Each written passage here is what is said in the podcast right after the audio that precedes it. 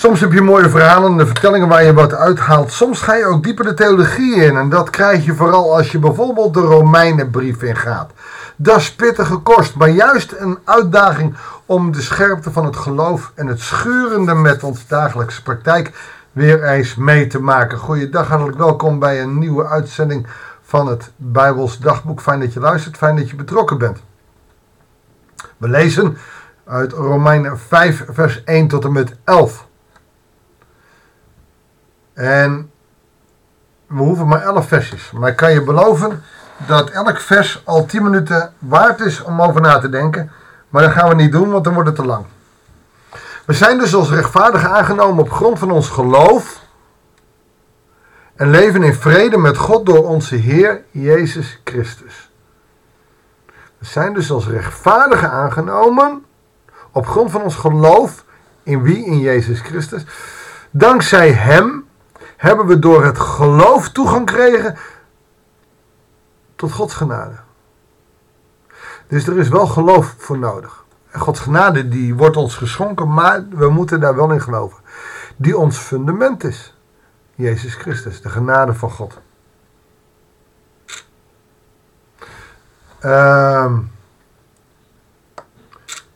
en in de hoop te mogen delen. In zijn luister prijzen we ons gelukkig. Nee, in, in de hoop te mogen delen in zijn luister prijzen we ons gelukkig. Dus we zijn gelukkig met de genade, oftewel de afhankelijkheid van God. Wat hier staat is dus duidelijk, we zijn en we moeten afhankelijk zijn van God. Wat hij voor ons vraagt is in hem te geloven. Dat is ook zoiets als een relatie. Weet je, je bent in een relatie, maar als je niet van die ander houdt, als je niet gelooft in die relatie, dan is hij gedoemd te mislukken. Zo is dat ook bij God. Hij vraagt van ons geloof in hem en hij geeft ons genade. Dat is niet eerlijk, want hij geeft meer dan dat wij hoeven te doen. Maar dat komt ook omdat hij meer kan dan ons. Dus dan is het weer evenredig. En dat niet alleen. We prijzen onszelf gelukkig onder alle ellende, omdat we weten dat alle ellende tot volharding leidt. Ja, dat, dat vinden sommige mensen moeilijk. En dat snap ik ook. Het aardige ervan, ik, ik heb een voorbeeld van... Uh, dat is jaren geleden. Een dominee Cho, dat is niet zijn echte naam, uit Noord-Korea. Die had uh, gevraagd. En vanmorgen hoorde ik... Uh, of gisterochtend hoorde ik het in een uh, open doordienst ook weer. Uh, als je mensen in verdrukking vraagt wat we voor hun kunnen doen, dan vragen ze om bidden om volharding, om ondanks de ellende te blijven volharden. Dus als je je gelukkig weet te prijzen onder alle ellende, dan leidt dat tot volharding. Oftewel, wij mogen gelukkig zijn ondanks dat er corona is. Want we weten dat deze corona ons tot volharding leidt. Dan wordt het opeens een coronaproof tekst. Maar het is wel waar. Ondanks de ellende, de corona, mogen we weten dat de corona ons tot volharding leidt.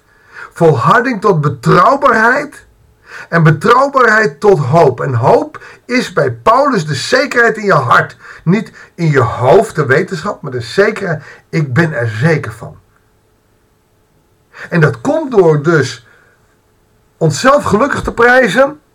Dwars door de coronacrisis of de ziekte en de ellende waarin we zitten heen. Deze hoop zal niet worden beschaamd. Hoop is bij Paulus een issue, theologisch issue. Ik heb ooit een theologisch boek moeten lezen, Duits, Der Hoffnung. Maar er is echt heel veel over de hoop bij Paulus te zeggen. Deze hoop, dus die zekerheid in je hart. Uh, Hebreeën elf spreekt hij ook over. Hoop is de zekerheid van de dingen die we niet zien, maar wel geloven.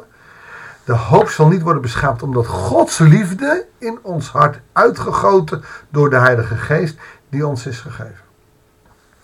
Je ziet dus dat wij moeten geloven en dat we ons gelukkig moeten prijzen ondanks de ellende. En dat de Geest juist dan rijkelijk over ons uit wordt gegoten. Dat betekent wanneer je depressief bent, heb je hier moeite mee. Maar laat ik nou eens even tot de gezonde mensen spreken. Je kan je gewoon down laten worden, we mogen niks, anderhalve meter, niks, ik ben failliet, ik heb dit, dat. Prijs je gelukkig onder je ontslag. Prijs je gelukkig onder je financiële nood. Prijs je gelukkig met de armoede die je hebt. Want dan zul je volharden in het geloof. Je zult betrouwbaarheid krijgen en betrouwbaarheid leren. En je zult hoop krijgen. Deze hoop wordt nooit beschaamd. En ik weet dat wat ik nu zeg makkelijk gezegd is. Maar ik heb afgelopen week twee mannenbroeders gesproken. Die door de coronacrisis echt hun werk kwijt zijn. Die ander werk moeten doen wat ze nooit zouden willen doen. Om überhaupt maar een beetje brood op tafel te krijgen. Maar ze bleven God groot maken. En dat lukt niet iedereen. Ik krijg wel eens een mailtje. Ja, je moet makkelijk praten. En uh, ik moet naar de voedselbank. En dat is heel moeilijk. En dat, dat weet ik. Maar de opdracht van Paulus. Ik zeg het niet. De Bijbel zegt het. Paulus zegt het. Blijf je gelukkig prijzen dat God altijd bij je is. Dat heeft hij beloofd. Blijf dat. En nogmaals. Ik weet dat mensen die ziekelijk, psychisch problemen hebben. En, en, en depressief zijn. Zullen dit ontzettend moeilijk vinden. En dat begrijp ik. En dat... Dat neem ik ze niet kwalijk en daar kunnen ze niks aan doen. En, en dan gaat dit ook lang niet zo sterk op als dat wanneer je redelijk gezond in je leven staat. Maar bijvoorbeeld dan met omdat je je baan kwijtbrengt. Ik, ik bagatelliseer dat niet. Ik vind het verschrikkelijk. Maar blijf God gelukkig brengen. Dat zijn woorden die ontzettend belangrijk zijn. Maar dat is ook de enige houvast die we hebben in deze tijd. Weet je, ik geloof niet dat we hier nog jaren in zitten. We gaan over een jaar echt nog wel weer knuffelen. En, en, en, en, en ik hoop eerder en ik denk ook eerder... Maar al zal het wel jaren duren. We moeten ons gelukkig prijzen. Als christenen moeten we juist het verschil maken in deze maatschappij. Nu komt het erop aan dat jij en ik het verschil maken in deze wereld. En laten zien. Hé, hey, maar wij, wij mogen ons gelukkig prijzen. Waarom? Omdat God bij ons is. In onze ellende. Nou, dan gaat hij verder. Er is bijna niemand die voor een rechtvaardig mens wil sterven. Slechts een enkeling durft voor een goed mens zijn leven te geven. Maar God bewees ons zijn liefde doordat Christus voor ons gestorven is toen wij nog zondaren waren. Des te zekerder is het dus dat wij, nu we door zijn dood zijn vrijgesproken, dankzij hem zullen worden gered en niet veroordeeld. We hebben dus voorspraak in de hemel, maar ik blijf, hier, ik blijf dit nog wel een theologisch issue vinden. Want doordat ik vrijgekocht ben door Christus. Staat hier, dan ben je geen zondaar meer. Nee, dat was voor die tijd. Maar wanneer ik dus nu zonde doe, dan ben ik toch gewoon een zondaar. En voor mij blijft dat staan. Er zijn ook mensen die zeggen, nee, dan ben je een geheiligd mens die verkeerde dingen doet. Maar ik denk dat ik die heiliging... kwijtraak of uh, bezoedel als ik zonde doe. Het is ook zoiets als ik 's zocht, ochtends onder de douche ga. Geheiligd ben door het bloed van Christus. En ik 's middags door de modderrol. Dat ik daar niet schoon uitkom. Dat ik weer opnieuw door de douche moet. Een zondaar moet zijn schuld be- be- uh, belijden. En dan weet hij... Dat is mijn oude leven. Ik moet in mijn nieuwe leven. Elke keer als je zondigt, keer je terug in het oude leven.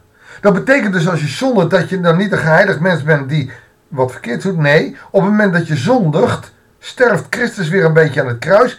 En opnieuw moet je vergeven worden omdat je zondigt. We zouden veel meer moeten kijken. Wat doet dat kruis?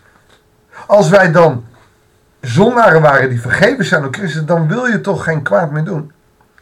Daarvoor moeten we veel beter naar voren kijken. En daarvoor helpt het mij om het kruis symbool te houden als symbool voor de reiniging van mijn leven. En dat door het kruis symbool te houden voor de reiniging van mijn leven, ik dat ook niet wil dat die opnieuw aan het kruis moet hangen voor mij. Dus dat ik goede dingen doe in plaats van verkeerde dingen. En toch is dat ontzettend moeilijk.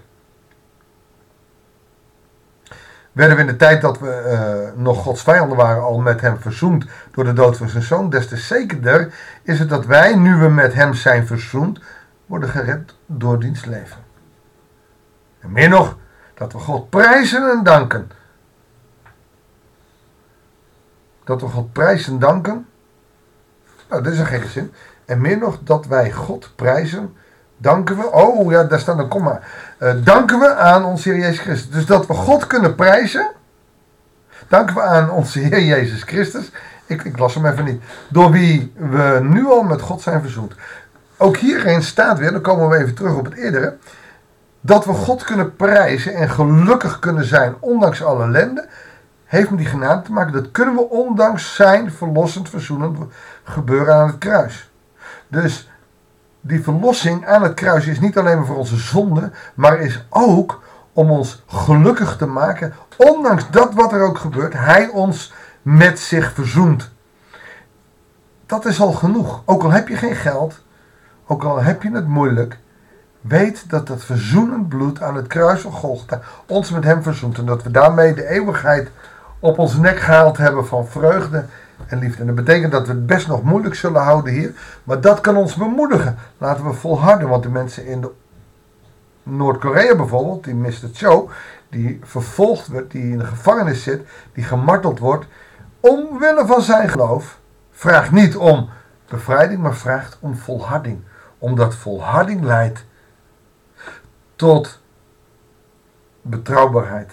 Omdat betrouwbaarheid leidt tot hoop. Nu zullen we nog een tijdje onder druk worden, maar dan van eeuwigheid tot eeuwigheid zullen we vrij zijn. Dat is het wat meneer Cho overeind houdt, midden in een ellende die misschien wel groter is dan wij met z'n allen mee kunnen maken. Daar mogen we door bemoedigd worden in de opdracht van Paulus in Romeinen vijf. Je ziet het, meteen een pittig onderwerp. Mag ik heel kort, want we zitten al op twaalf minuten bijna. En ik ben van plan het eigenlijk gewoon standaard tien minuten te houden. Maar laten we toch God aanroepen. Heere God, we danken u dat we ook vandaag mogen lezen. Dat we de scherpe toon van Paulus mogen horen die het scherp maakt, Heere God. En juist om ons scherp te houden. Heer, vergeef ons wat verkeerd was. En verzoen ons door uw bloed telkens weer. Ook als we zondigen, Heere God. Als we dingen verkeerd doen of denken of zeggen. Heer, vergeef ons. Maar laat ons door dat bloed aan het kruis op Golgotha telkens geconfronteerd worden, zodat we op zoek gaan naar wat goed is en niet naar wat verkeerd is. Ga zo met ons mee vandaag in wat we ook gaan doen. Zegen ons in Jezus' naam. Amen. Dankjewel voor het luisteren. Ik wens je God zegen en heel graag tot de volgende uitzending van het Bijbels dagboek.